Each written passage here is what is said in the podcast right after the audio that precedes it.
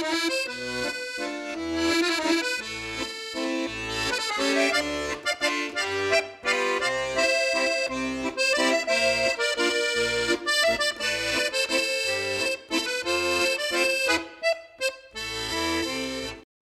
to the Zelda Informer podcast. I am your host, Alfred Tavex, and yes, you can see my beautiful face better now because I have a new webcam, so you can see all the imperfections and stuff. It's great.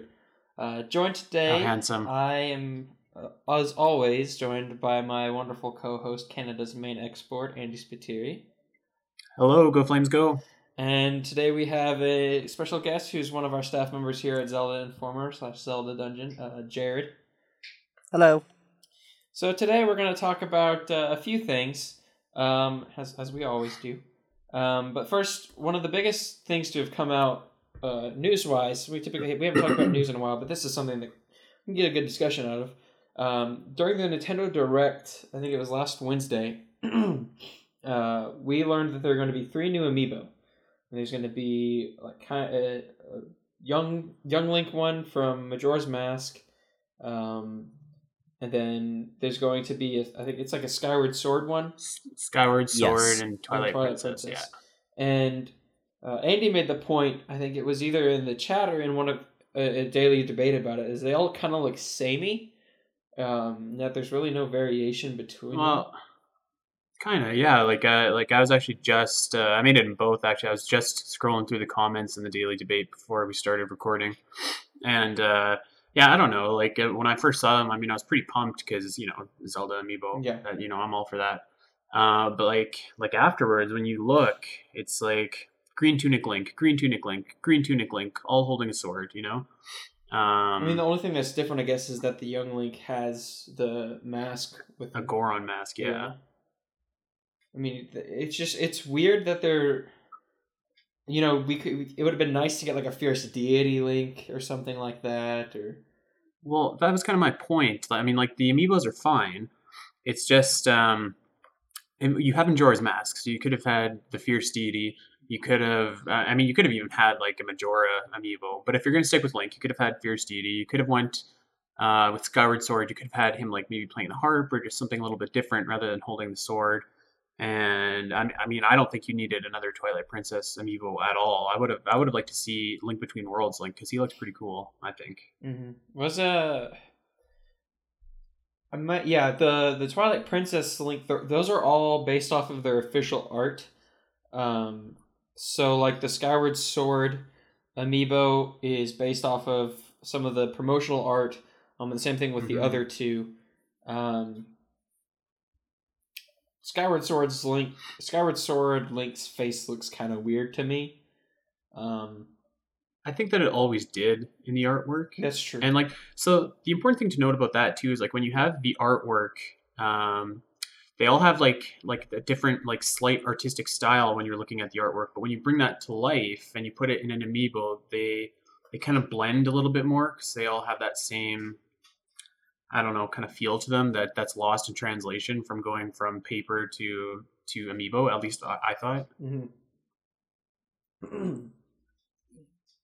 you know, Personally, I would have been a bit more fan if like they switched up some of the costumes at the very least for twi- for the Twilight Princess Link and the Skyward Sword Link. Mhm. Like I wouldn't I wouldn't mind if it was a uh, Link's outfit at the beginning of Skyward Sword, uh, where he was just a regular student at the um at the academy, or Twilight Link Yeah, in um, exactly. his like ranch outfit. Like I Mhm. thought those would be cool. yeah, I, I agree with that. Like, it's it's weird because you look back at the the second wave, I guess you can call it, of uh, Link amiibo, where you or Zelda amiibo, where you have uh, it was Toon Link and Toon Zelda, and then Ocarina of Time Link, and what was the other one? Was it another Young Link? I think It it was was 8-bit Link. Eight Link. bit Link. That's right. Yeah, same Yeah. style as the uh, retro Mario. Yeah. Now, and those were all based on official artwork too. Yeah. Uh, maybe not 8-bit Link, but like they all look distinctly different enough to the point where you know when I got them all, I'm looking at them right now, as a matter of fact, and they all look unique. Where those other ones sort of blend together. Because like I'm looking at my Zelda amiibos and like put in three extra green tunic links, and that's a lot of Yeah, that's Link That was my point. Is that the Ocarina of Time Link amiibo is already like a green tunic, and then you already have the Twilight Princess one from Smash Brothers, Um, And you have a Toon Link from Smash too. yeah, and so you you have like you already have these like the same samey looking amiibo. It's just weird that they Mhm. would go ahead.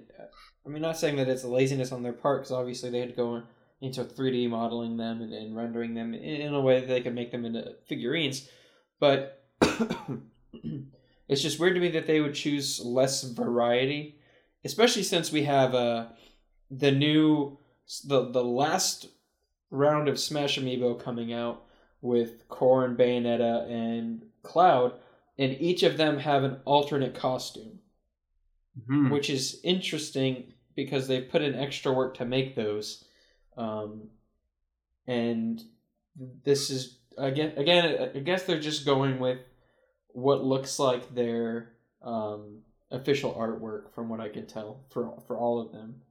Uh, for the, It was just it was too bad because uh, like the Zelda amiibo. Correct me if I'm wrong, but that was announced directly before the Smash amiibo, and like the Smash amiibo just looks so cool. It has the the alternate uh, costumes for everything. Like you get your choice, and then you just kind of have like green on green on green over here. So maybe if they would have if they would have maybe given it some space from the from the rest of the Smash amiibo, that would have been one thing. It might have been a little bit cooler, but it just kind of only highlighted the lack of variety in the amiibo. And to be fair, though, for like the all the Link amiibos, the fact that there are so many of them doesn't necessarily add up. Well, not add up, I should say. It doesn't go well, I should say. If that makes sense. Without like just I the sheer number of them. I just Yeah, I I mean that's a problem too. There's so many of them that it's it's hard to do different like a variety of different ones.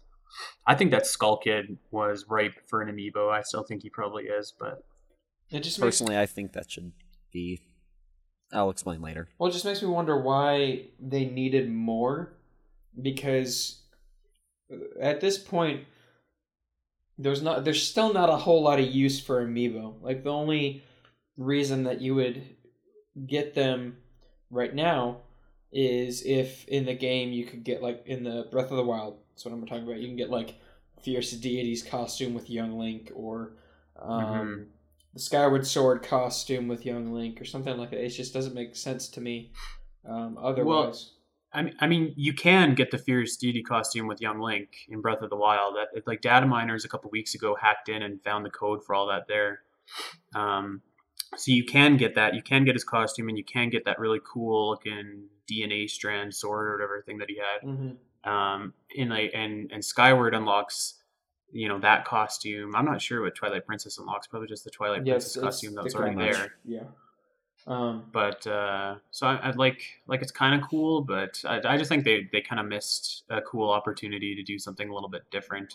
it just seems to me like basically Nintendo's they've it's smart though on their part because they figured out how to make small paid DLC that you that you you buy physical purchase and then you have to basically play a game of chance to get the item you want in the game. Um, And so that's that's pretty smart on their part because they're not guaranteeing you a cap or a tunic. They're guaranteeing you the chance for a cap or a tunic. It also adds you know uh, replay value to Breath of the Wild because you can only scan them once a day Mhm. before it tells you to stop. Yeah. At least until you also get all the items you want from the amiibos, in which case after that they're I mean they're useful for regular like for regular items you get from chests like arrows, um like food, etc. But at the same time, at that point in the game, like just like there comes a certain point in the game where you just stop worrying about all that, where it doesn't get as much Mhm. value as it did before. hmm Uh, there's a certain point where you just stop cooking. Yeah. That's Yeah. what I did. and that's you know it's that's a, a kind of another discussion too, talking about the replay value for Breath of the Wild, um, in reference to Amiibo especially. Um, but I I don't know, like I I saw them in the direct and I was like, oh cool, more Zelda Amiibo. Um, and I didn't really give much thought of it until I started reading about what you said, Andy, and um, just thinking more about it. I was like, you know, this is kind of a missed opportunity here um, for some diversity in the Mhm. Zelda line of amiibo. Like the only ones that are really, really different are the Breath of the Wild ones. Those are ones we don't Yes. like. Link's got a different tunic. well, and and like eight bit Link, sorry, eight bit Link looks really That's cool true, too. yeah. in that design. I th- I think the first wave of Zelda amiibo were really cool, but if I was to do a second line of Zelda amiibo, I think what I would have done is put Fierce Deity Link. I would have put um, the Link from A Link Between Worlds, and I would have had him in the wall hmm uh, with like the and that was official artwork with the, with the Link standing beside him. Kind of like the 2D uh, And- Game and Watch, just like a 2D wall with Link. Yeah, it. Yeah. or, or something like that. Or and like I, I probably would have done Skyward Sword, but I maybe would have just given him a harp or something, or Mhm. just you know just something a little bit different. Because I mean, every one of them is just Link holding a sword like this, and then Link holding a sword like this, and then Link holding his mask like this. So yeah. Or even, I don't know if you'd actually need the Fierce Deity link because, like, when you think about it, wouldn't the Skull Kid amiibo work just fine for Majora's Mask related gear? yeah, if I had my way, I would have I would have had Skull Kid for sure. But if we if we're gonna have to stick with Link, I would have done that. Well, I mean, you Definitely could, you could Deity. still stick with uh, do like a Fierce Deity and Majora um, combo pack like they did with Toon Link and Toon Zelda. Um, hmm that would be cool. they, they could have just stuck with that, and that way in the game in Breath of the Wild, you could get like Majora's Mask, or you could get, um, you know, something that's related to Majora, and then using the Fierce Deity, you get Fierce Deity related items.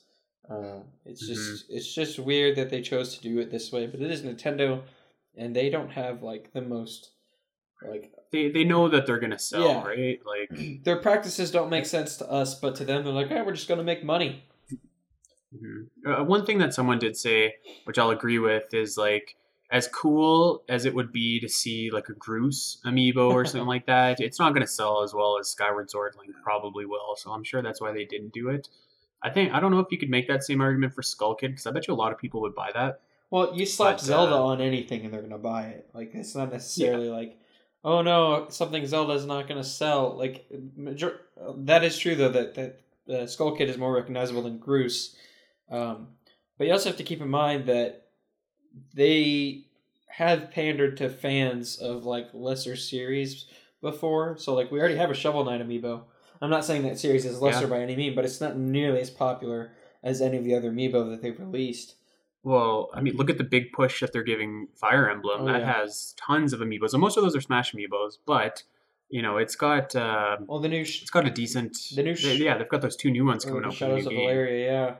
And you have Mhm. those, and just, it's still impossible to find Roy Marth Lucina. Um, but y- you have like all these other amiibo, and then you have like the Chibi Robo amiibo. Amiibo, Yeah, and would they have Box Boy in Japan? yeah, I think. they have. I thought it's coming here too. I may be wrong. Don't hold me to that one.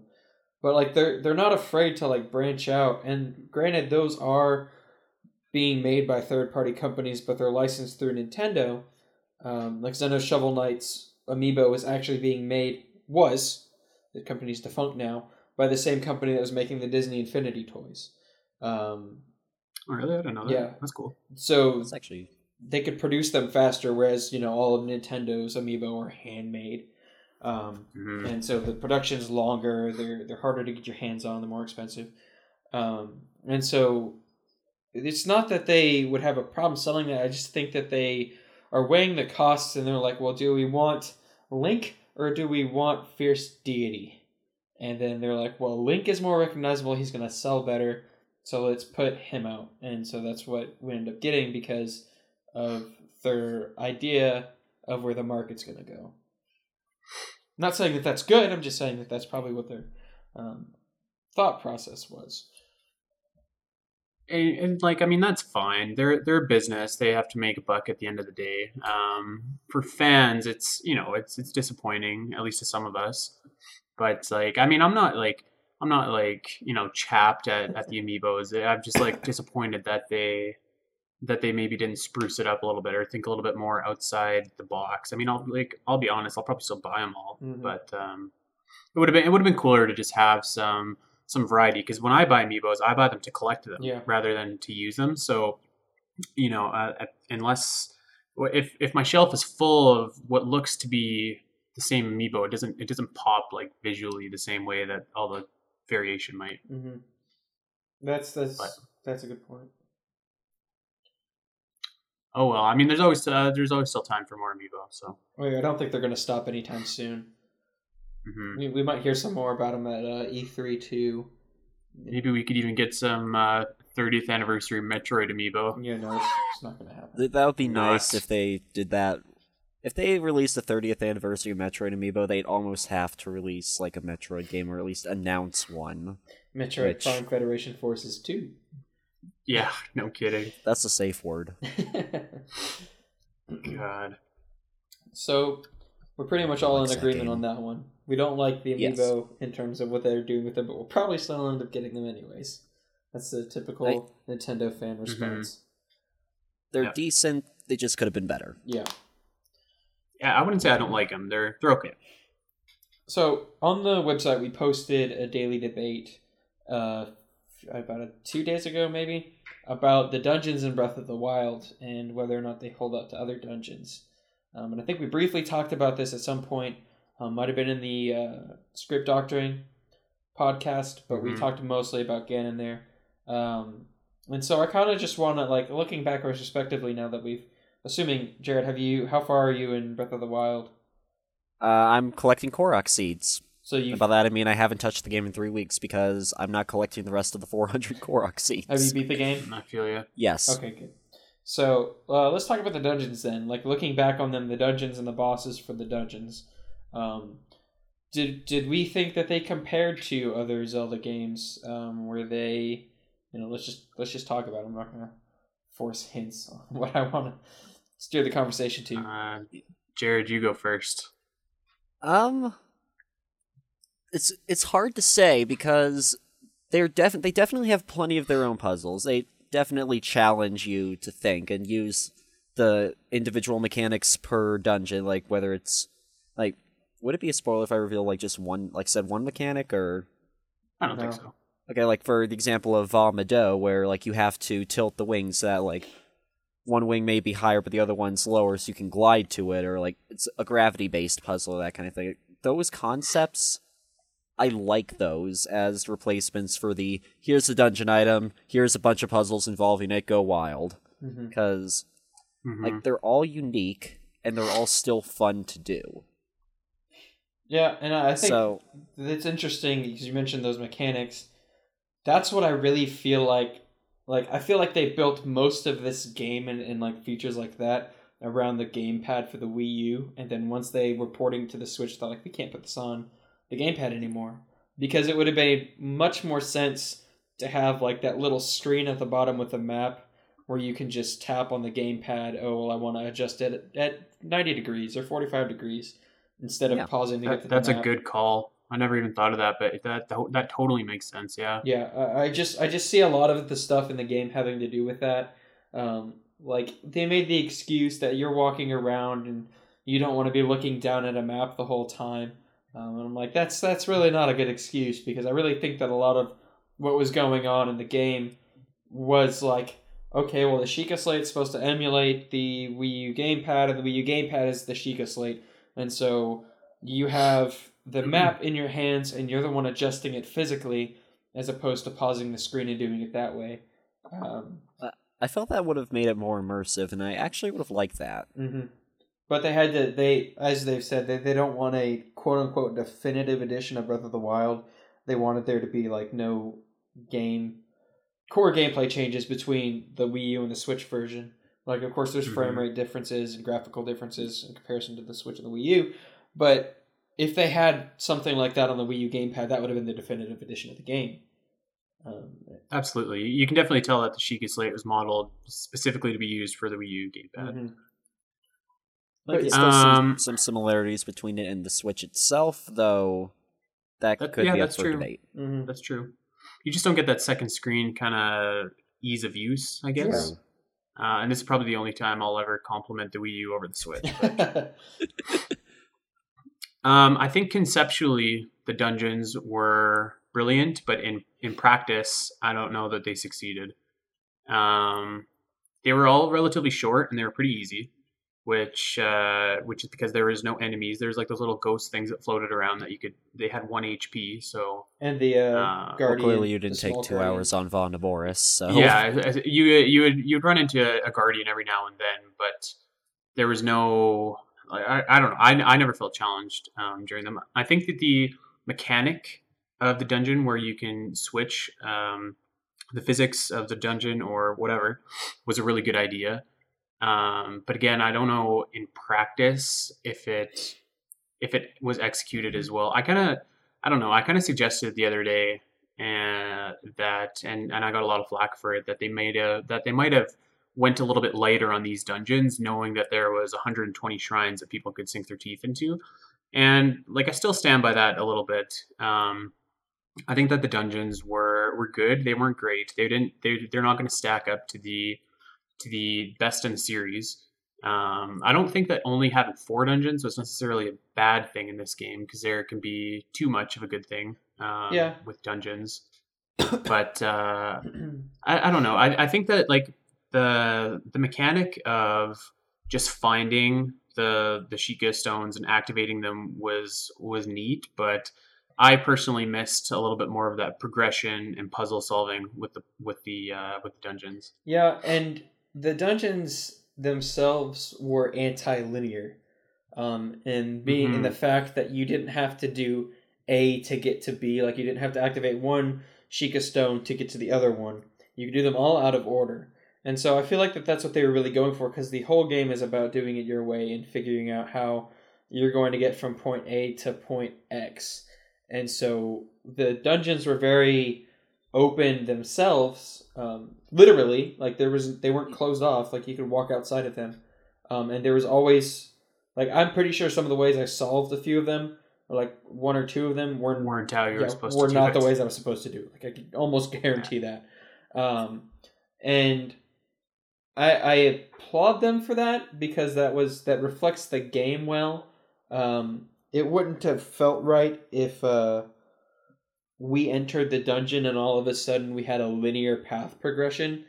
Um, but to me, I agree with you, Andy. I don't think that they stack up against other dungeons, and uh, just in in difficulty and in um, length, I guess. And I understand that they wanted to, they didn't want to pad out the game by having really long dungeons because they had all 120 shrines, and the open world itself was pretty much its own dungeon. Uh, Mhm. But agreed. it it felt they felt lacking to me. Like I didn't feel accomplished after beating them. I was like, this to me it felt like I was playing Oceanhorn. Um, and if you've played that game, it's basically a top down. It's it's like a Link to the Past or Phantom Hourglass or something. Uh, it's it's a Zelda inspired game. Um, but the dungeons are you know they're they're difficult and you can get stuck every like every so often. Um, but they're pretty easy and they're short. It's it's not supposed to be a long game, and that's what the dungeons felt like to me. They were short and they were easy, and they were more of a um, how do I say this? Not like a an obligation, but kind of like that, where you know this is something you have to do, or you don't have to do it. You, you go through the game without doing any of the divine beasts, but in order to Mhm. free the divine beast, you have to go through this dungeon. But we're not going to make it too long, and so then it, it suffers as a result of that. And like you said, the puzzles, like they weren't. Once you figured out the the main mechanic and how to get it to work the way you wanted it to, the game the dungeon was a blast. Like Do you, do you know what the forward. do you know what the dungeons reminded me of? Hmm. Is like five shrines that were just jammed together in one big room. yeah, You know what I mean? Because each thing was its own was its own thing, and you had to figure it out, and there wasn't really any correlation between the two. And like, and like that's fine, but like again, the when you when I think of it almost that way, I think of it almost as individual, like little like basically I just thought of them as big shrines. You know, yeah, is what they felt like. I see that. Uh, and one one thing that I remember from the dungeons um, was that when you walked in, you would hear the champion of that respective beast tell you, um, "This is the thing that uh, that killed me hundred years ago."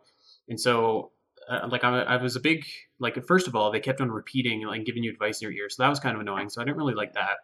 But then, like, like I'm, I'm thinking back to to storytelling and the golden rule of like show don't tell and so whenever you would walk in they, you would be told that you know this this boss had you know killed killed the champions 100 years ago and then you would just cream it in like two seconds in the in the boss fight and so i don't know it just felt kind of it didn't it didn't hit like emotionally very well for me either which is something that i remembered about the the dungeons I felt more- more of a formality than anything.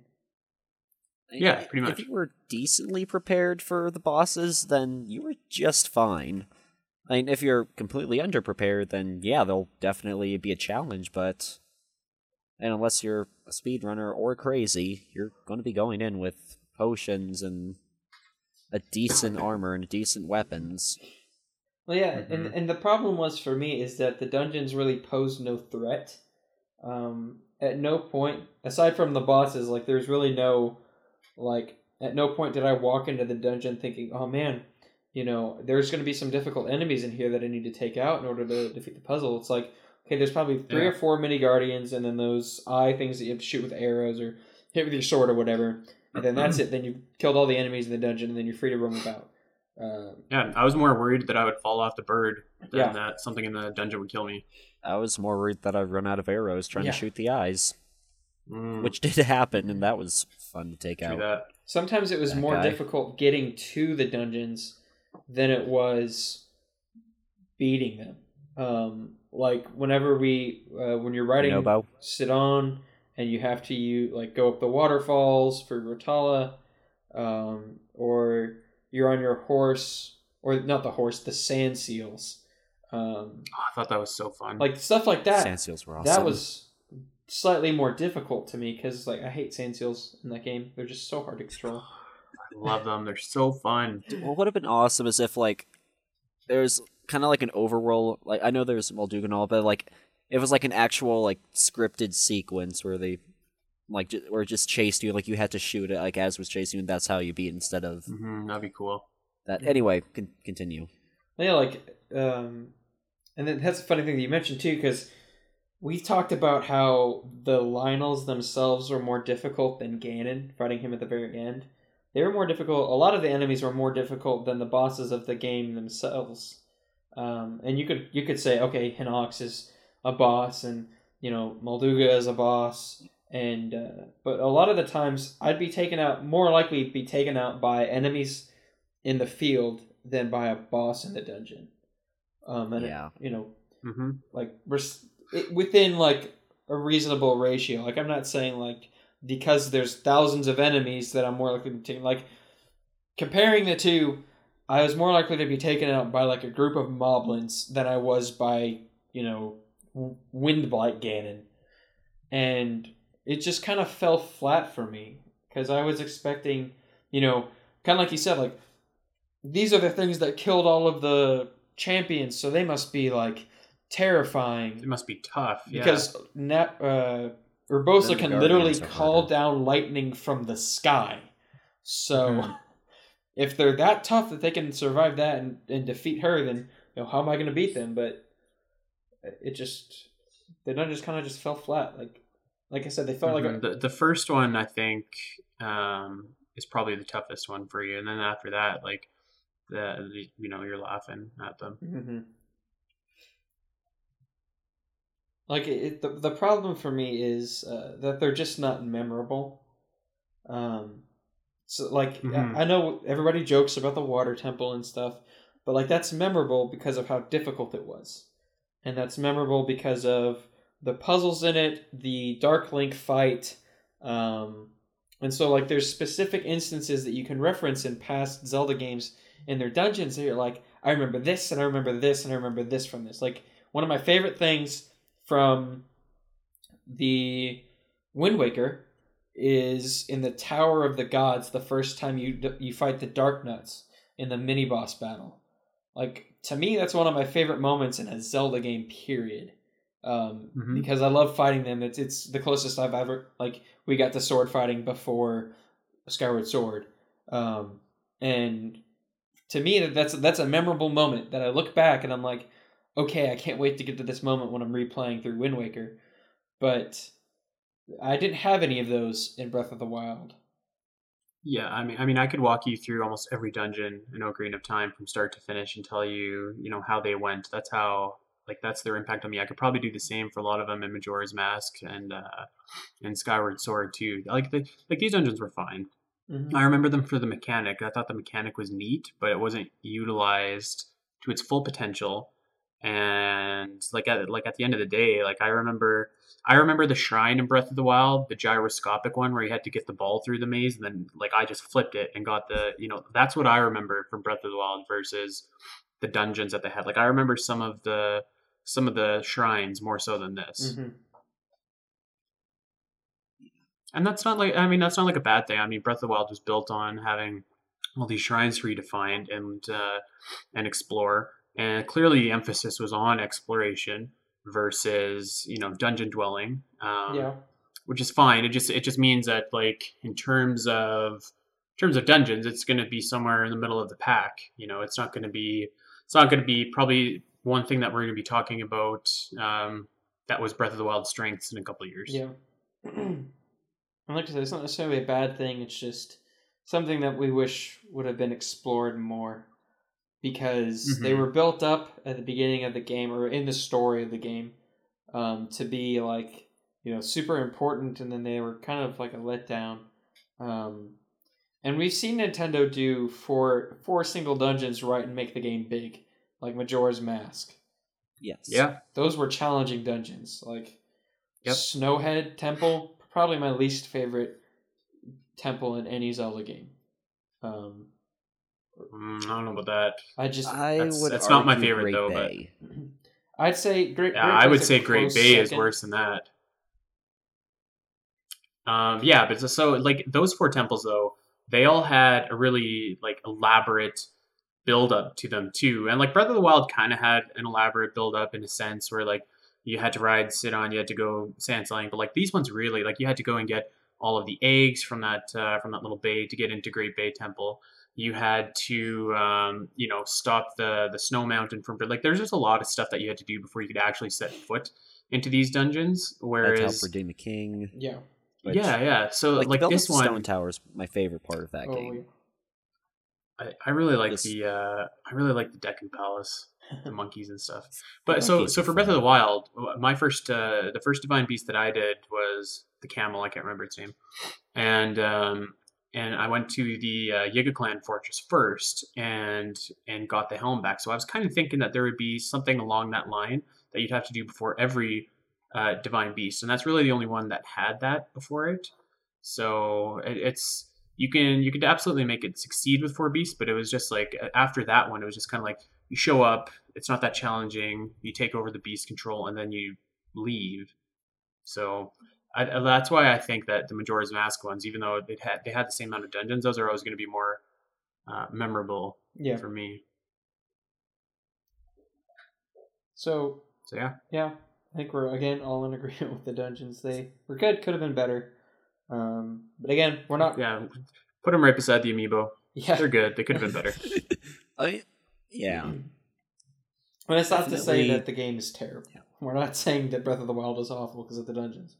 We're just saying that if if Breath of the Wild like had a, a had a focus on dungeons and then they sucked or they were disappointing even then that would be one thing. But obviously Breath of the Wild's focus was was never on making you know elaborate dungeons. It was about exploring the open world. And in terms of open world this game is head and shoulders above everything else. Mhm. so. Definitely makes me look forward to um, Nintendo stating that they're the future of like I think they something along along the lines of and don't quote me on this that the future Zelda games will be in the style of Breath of the Wild, which I assume isn't much, like yeah. art style but rather the open, world, Yeah. like mhm. possi- like the possibility to just skip the main quest, which was a feature I actually kind of liked. Yeah. But yeah. So, kind of speaking on to the future of The Legend of Zelda, then, uh, let's talk about whether or not we think The Legend of Zelda should have an ending point. Um, because we. Basically, The Legend of Zelda doesn't really have. It has a beginning, um, but there's really no end in sight, especially with three different timelines. Um, and no game has officially ended a timeline. Um, but what we've seen with past games, with other games, um, is that they've come to a head in a specific way that concludes them. When we see stuff like uh, Uncharted Four, uh, which had Mhm. had the climactic end. Gosh, that boss battle, the final battle of that game, gave me chills. No, no spoilers. I I, have yet to play that game, but I heard it was great. Mhm, me too. and I'm I'm just gonna technically in the timeline, Metal Gear Solid Four was the last game in the series, Mhm. um, and the final boss battle for that game was also fantastic. I might Unbelievable. it, it I just love how it took you through each generation of the games, um, and the music was so great. Oh my gosh, I wish I had my PS3 so I could replay that game. Um, but you have these games that have like these climactic endings like that just end a series because they say we've told the story we want to tell and we're done with it. Um, and then you have things like Final Fantasy that I don't think are ever going to end. Yeah, but those are all self-contained Oh. Stories, though. That's, Yes. They're self-contained stories within a series. Um, but But that it's easier to tell a narrative in that sense because you don't have some of the same characters coming over Yeah. again and again. so like Sorry, I'll, I'll let you finish. No, I I agree. Like I'm just talking about the game series in general. It's probably never going to end um, because they can do stuff like that. Mhm. Because Final Fantasy VII isn't really related to six character wise, and three, four, two, one, and then Mhm. so on past you know fifteen now. Um, they're not really connected like Legend of Zelda games are. Um, and we've Right. of course, Yeah. we've made the connections as fans for ourselves. Nintendo later reiterated them. Um, but it makes me wonder if the Legend of Zelda ever should ever have an endpoint. Like there should ever be a game that either ties everything together or they just end specific timelines and focus on one, um, which eventually ends, or if it should be another flagship title like Mario that just keeps going. Um, so what are, what are your guys' thoughts on that? Because I've been thinking about that a lot lately. The hard Um, part is that, like for flagship titles like Mario, sure there are games that are connected, like like Galaxy and Galaxy Two, or um, like Super Mario Bros. One, Two, and Three, but like there's still not necessarily like a timeline for it. The Mhm. case for Zelda, though, is that there is a timeline that Nintendo has officially made, and that some fans hate, some fans love, apparently. But it's like it's like watching an anime series where it's like you know it will end, but you don't want it to end, and neither do the creators really want it to end. It's weird, like like, am I making sense? Yeah. Mhm. Let, Yeah. let me let me give my two let me give my two cents because I had a I had a head start over you, Jared. I, I was thinking about this last night, so I'll give you some time. Um, so yes and no, the series should end. No, the the, the video game series Legend of Zelda should never end. I don't Yes. think. Um, there are certain aspects of the story that should never end. I don't think that the Triforce should ever go away. The story of the Triforce being passed down from Link and Zelda should ever go away. Um, Demise's curse, I don't think should ever go away. And and with those fundamental things intact, I flip my answer over to yes, it should end. There should be uh, like I, I would make the case that you retire Ganon and Ganondorf like immediately from the series. Uh, I think they should have done it in Breath of the Wild um, because every time that he comes back and you defeat him, uh, he keeps it, it- like every time that he comes back, it takes away from the moment of it takes away from the impact of the ending of Wind Waker, the ending of Twilight Princess. Yes. Um, so, it, and if he keeps coming back and coming back and coming back, it takes away from the fact that you've just saved Hyrule yet again. So Mhm. you need to give that character some closure. Um, and I know that some people out there are going to say like, well, Bowser keeps coming back and King K. Rool keeps coming back, but those are those are King K. Characters that are, yeah, I mean, those are those are comical characters, right? That that don't need um like tons of credibility to be effective villains like those series are much more gameplay based Mm-hmm. so I, I just feel like like if you like every time that you keep bringing Ganon or Ganondorf back, it takes away from from what you've done before. Um, so what like like I would use Metroid as a pretty good example of, of maybe what I would think of doing with the Zelda timeline, because you have you have Metroid One, Metroid Two, Metroid Three, which tells the story of Mother Brain and the the baby Metroid, right? And that's kind of it's kind of wrapped up at the end of Super Metroid, where Samus defeats uh, Mother Brain. The the baby Metroid comes in and zaps her life away, and then that's done. You then go over to Metroid Prime. That starts a new storyline with a new villain of Dark Samus, which is also Metroid Prime. So that character has a definitive ending at the end of Corruption. So you can still like you can still keep the series going and and build up new new ways to tell the stories. Like maybe like maybe imagine imagine Twilight Princess if it was just Zant the whole time and he was the main villain. Like you can build up that villain and maybe you have you know that maybe the game is done or maybe his story is done in that game. Maybe it's maybe it's a series of games or whatever. But you can definitely keep it going while still keep um, innovating and keeping it fresh. Well, I that And, was like one I, of people's main complaints about Twilight Princess was the fact that for most of the game, Zant was the villain, and then they were like, "Just kidding, it's Ganondorf," and so it underscored Mhm. Zant the entire game. like how would I how I would fix that game would be like the idea of okay Ganondorf he he was killed, but like he saw like like Zant's promise and says you know what you have the you have this power. Go do what I like finish what I started. And Zant's like yes I'll I'll do that. And then the part that really ruined him for me was his encounter in the Twilight Palace. Because it was like wow this guy was terrifying. Like this this is going to be it's probably going to like a big boss battle. And then he's like i'm i do yoga. I'm a, a crybaby. Yeah, that was a really just weird fight. It- i it, i like how it kind of added to his character but at the same time it i wouldn't have mind because it just completely clashed against like his earlier things where he was just menacing like he cursing midna twice cursing link like cursing all of hyrule. Like that's that that's what made him a great villain and now it's like he's there and now he's dead. Yeah, I- oh by the way there's this gerudo guy that somehow took over hyrule castle. Go kill him like I, I, I never actually thought of it that way, Andy. When you talked about how it underscores what you did in the last game, um, because it's it's kind of like, well, what did, what did that mean Accomplish. Yeah, what did that Yeah. accomplish? It's kind of like, and I'm not saying like this is this is a lot more convoluted and complicated than what I make it sound. But it's like when heroes die in comic books and then they come back like maybe the next five issues later well, not not even five issues. It could even be like the next round of comics. Like I know that they rebooted the series with DC with um, the New Fifty Two, and then they had Rebirth, um, and so there were a lot of changes there, uh, which I love.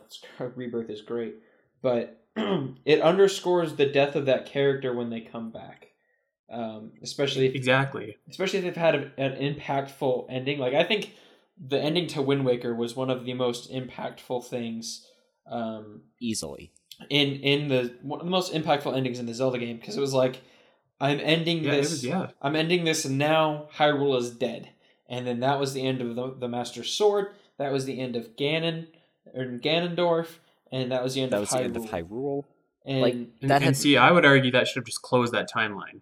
You know, yeah, I, like I, I guess Phantom Hourglass didn't really have anything to do with Ganon and whatever, so uh, that's fine. But like for for as far as that goes, like that timeline is complete. Anything anything that you do, you're gonna just be taking away from that moment, uh, which is yeah, like one of the best in Well, the series. another thing is that like we know that there are only there are a lot of unique villains in the Zelda franchise. We have Vaati, we have um Bellum from Phantom Hourglass, we got the demons, we got all these other villains. And then it's like there's like there's Demise at the beginning as like King of the Demons. It's like okay. But like how do you explain like all these other like kind of godly entities like the Ocean King or I don't know I, I have I'm going with the adult time. That's the only one I can think of right now. The Ocean King or the Lo or the Lacombo or all these. It's like where did they come from? How did these other entities rise to power? How did all this happen? yeah. It's Just kind of there. There's a lot more to be explored than just Ganondorf. Um, yeah. and you know it. Like it- if there was like a Sheikah thing where it's like okay, like after Demi- after the death of Demise, like there was a power struggle between all the demons and like all split off into different factions. Like one went off like and that was uh whatever his name was in um Spirit Tracks. Like another went off and like like transformed into Vaati after a while. Like that that'd be like, oh, like here's like our connection to all that. Mhm. That that's why I'm a really big fan of using Demise's curse as a as a plot point going forward, rather than like, um, you know, just bringing back Ganon continually over and over again. I'm I'm not like I'm not as hardcore in the timeline as a lot of guys. I think that you you can just uh, you know you can probably make it work however you want to do it, but um, but yeah, like if, if you if you do that, you're going to build up fresh villains, you're going to build up fresh characters, you're going to build up fresh stories. Um, that'll kind of because I mean you, you can only do Link versus Ganondorf for so long, and Nintendo, to their credit, has been pretty selective in the amount of appearances that Ganondorf has had because he only had what like three, Yeah. but then like they're, they're a lot less protective with Ganon because he's usually trotted out at the end of most games to be fought and like like I, one of the most popular you know legend of zelda games is majora's mask and imagine if they had built up that to to be you know something that could carry the few, the franchise forward instead of just kind of a one-off game so like they can definitely do it uh, and i hope they do Yeah, it's it's it's complicated because they've dug themselves into a hole with this timeline thing. Um and so if they wanted to end a specific timeline, then they'd have to make an entire game for that one timeline and then end it. And then if they wanted Mhm. to end another one, then they'd have to do the same thing to keep one going. Um, or they could just say, we're ignoring all of that and making a, a game that has nothing to do with the timeline. And that would piss a lot of people off. I don't think Nintendo's going to do that. But i'm sure that it would they Actually, well, they they they they've dug themselves into a hole here, and where they have to like where they s- not necessarily subconsciously anymore because with Breath of the Wild they they made it pretty clear where it fell in the timeline, um, and they were like some debate over whether or not it's before or after Four Swords Adventures. yeah, but they they they're basically like, well, this is where the the game is. It's it's it's here. Like you're gonna find out on the timeline, um, and so in terms of like ending this series, like it's possible. It would just take a lot more work than they like want to put into it. I think, and you know that's kind of on them, but that's also you know partly our fault as fans for Mhm. you know putting. Well, when you talk about ending the series too, you're probably talking about like the ultimate battle, like with Demise to break his curse forever, right? So, and there's nothing to say that you can't do that and then go back and just tell another story that's completely different or somewhere else. Because I mean, uh, like the first Legend of Zelda is one of the last Zelda games in the in the timeline. yeah, You know, Yes. um, so I mean, there's nothing to say. You know, it's, it's the series never been in chronological order. So I mean, you could do that and like end the series and then you know still keep going. Well, what I imagine that they would do, and this is probably not going to happen, but the perfect way to end the series would be to do something like they did in Hyrule Warriors, where all the different realities converge, um, based because of something, and so you have you know Ocarina of Time and Skyward Sword and Twilight Princess and Link to the Past and all these different realities, Toon Link and stuff, kind of converging into one like broken mess of timelines where there's the final battle with with Ganon or whatever evil you want to have. Um, and that'd be, in my opinion, the perfect way to end the series. Honestly, they could have ended it like they could have had more of a hand in, in Hyrule Warriors, put that at the end of the timeline, and then just drawn a line to where they all converged there. And then that way they would have had a, a definitive ending, and they could have inserted games, you know, in, in other parts of the timeline wherever they wanted, um, and been like, "This is the end. This is where the series ends."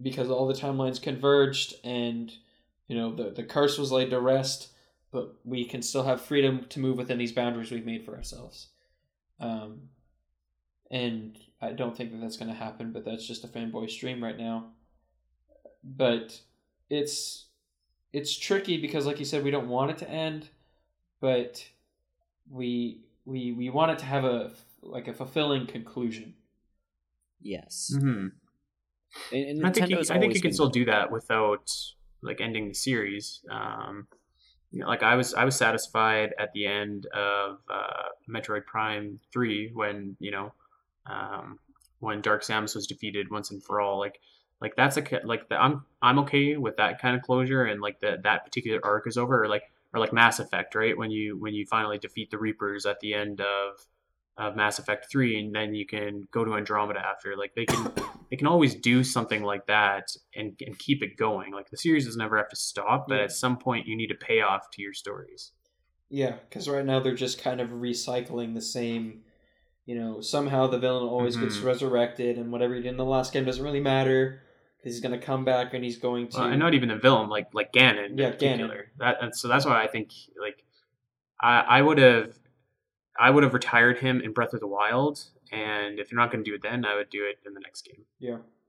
What I would do is I would bring Ganondorf back, but he's not the reincarnation of previous Ganondorfs, if that makes sense. Or rather, like, yes, there is a Ganondorf, but he's not the villain. He's just the leader of the Gerudo. Sure, he might not, like, sure, he might carry some characteristics of his previous incarnations, but he's not like, dude, I'm I'm not the villain. I'm here to help you defeat whatever this guy is. Like that that would be cool, in my opinion. And granted, this is Nintendo's first foray into a real story-driven um, Legend of Zelda uh, game, like where there's an actual Skyward Sword. Yeah. Well, Well, debatable. on I- I- Skyward Sword had the best story of any Zelda game. I'll- I'm going to throw that I'll out there. agree that it has a that it was story based. Um, it was heavily story based, so I'll, I'll retract this statement. But Breath of the Wild was their first foray into a big cinematic story. We'll put it that way. Yes. um, where you had like fully voiced characters, even though they weren't always fully voiced. Um, and then you had like a final climactic battle, and I put that in air quotes if you've heard us talk about the final battle with Ganon before. Um, but Mhm. there's like it was it was new for them to explore this and so they're balancing all of these balls while they're juggling this game um, and so naturally you know one one area is to lack while another area succeeds which is what we saw with the dungeons and the overworld um, i just really like because they're, they're talking the dlc that's coming up in december or winter is that uh, it's going to have its own original story and we don't know what it's going to be we don't know what it's going to look like but the idea of, of them investing trailer. more in stories excites me because honestly i think that nintendo i think metroid prime was like severely underrated in terms of its story uh, for the for that for the entire nintendo like as a whole. Especially metroid prime 3 had voice acting um, the, there were characters and i was like wow this is that was i think that was my first realization i was like wow this is uh this is heavy. This is pretty deep um, in terms of like character deaths and stuff. I'm sorry spoilers for that game if you're if you never played metroid prime 3 um, I probably won't. You should. oh yeah it's fantastic. Get the trilogy on the wii u. Like it's amazing I don't. I have a Switch, not a Wii U. I have a Wii and a GameCube emulator. yeah You can get it on Wii actually. yeah it's just a little bit more expensive If, Mhm. if the Wii Shop still works. uh, don't you, think you'd have to you buy can it find at physically GameStop. but that's that's one of the examples of Nintendo like venturing out into story where it paid off, and they've obviously done that in Breath of the Wild and it paid off immensely. Um, you can always debate about whether or not you think that Skyward Sword's story paid off, Um, because there are people that don't like it, there are people that do like it. Yeah, I will was good. defend Skyward Sword to the death. I know you and Nate will. I'm ambivalent. I'll defend Skyward Sword. Like, I definitely had shortcomings, but it was still, in my opinion, great game, great story. Yeah, it was a wonderful game. Yeah. But in terms of ending the series, I think that there's a possibility that it could that there are possible ways to do it. I just don't know if Nintendo would anytime soon. Mhm. Probably not. I, I feel like I hope that they end certain things about the series, and I feel like they're probably more likely to do that than uh, kind of what like you guys are maybe describing. But um, but yeah, I don't know. I, I hope they do because you know, like I said, you can only fight Ganondorf so many times. Yeah. Before it loses its luster and it just kind of is like, Mhm. oh look, it's Ganondorf again, yay! Like, they yeah, exactly. could play Ganondorf again, but they'd have to. I guess they'd ha- they'd have to give him what I'm just going to dub the Breath of the Wild treatment, which is like how they, like much how in the game they refreshed Link and Zelda with like, just really, ah, really giving them more personality. If that makes sense. Definitely in Zelda's case. For well, I guess maybe not Yeah. for Link so much, though. You could still. I would say that Link had more in Breath of the Wild. Like, like it's not an issue of Ganondorf's personality for me. Like, I mean, he's he got his character fleshed out a lot in Wind Waker, and then a lot in Twilight Princess. But like, so imagine Not really in Twilight Princess. well, not not so much, but like you see that kind of cool scene of him um, dying or whatever. I- but I think- uh, definitely Wind Waker. Yeah, Wind Waker was probably the most characterization we've seen for Ganondorf. Period. hmm So imagine though that you know you're playing Final Fantasy VII. Um, you've just you know you've just seen Sephiroth. Uh, you know say hello to, to Aeris, and then at the end of the game, you you you beat him, and it's a heavy battle, and you got that wicked theme playing, and like you omni slash him, and he's he's done. You know you've given him his, him his comeuppance, and then he shows up in Final Fantasy VIII, But- then he shows up in Final Fantasy But with IX. completely Right. different characters that have no recollection of who he is. Yeah, and he and he just he, he just keeps getting beat again and again and again. Like he, he starts he starts to lose credibility as a threat and as a villain, right? Like Ocarina of Time gave Ganondorf a ton of credibility as a villain by having him rule over, you know, Hyrule for uh Seven for years. for seven years. And even Um, like see after effects of it. Like he Mhm. cursed the Deku tree. He froze Zora's domain. He Yeah, yeah, exactly. like I He did a lot of he bad released a thing from the Shadow Temple. So no, it was from like, bottom of the well just, and then took residence and continued. I feel I feel like every time that you see Ganon or, or Ganondorf after that, um, and you beat him, and he just keeps coming back, and you beat him, he just loses some of that credibility that was built Well, it lessens the effect of his character. Um, Mhm. It lessens the effect of you defeating him.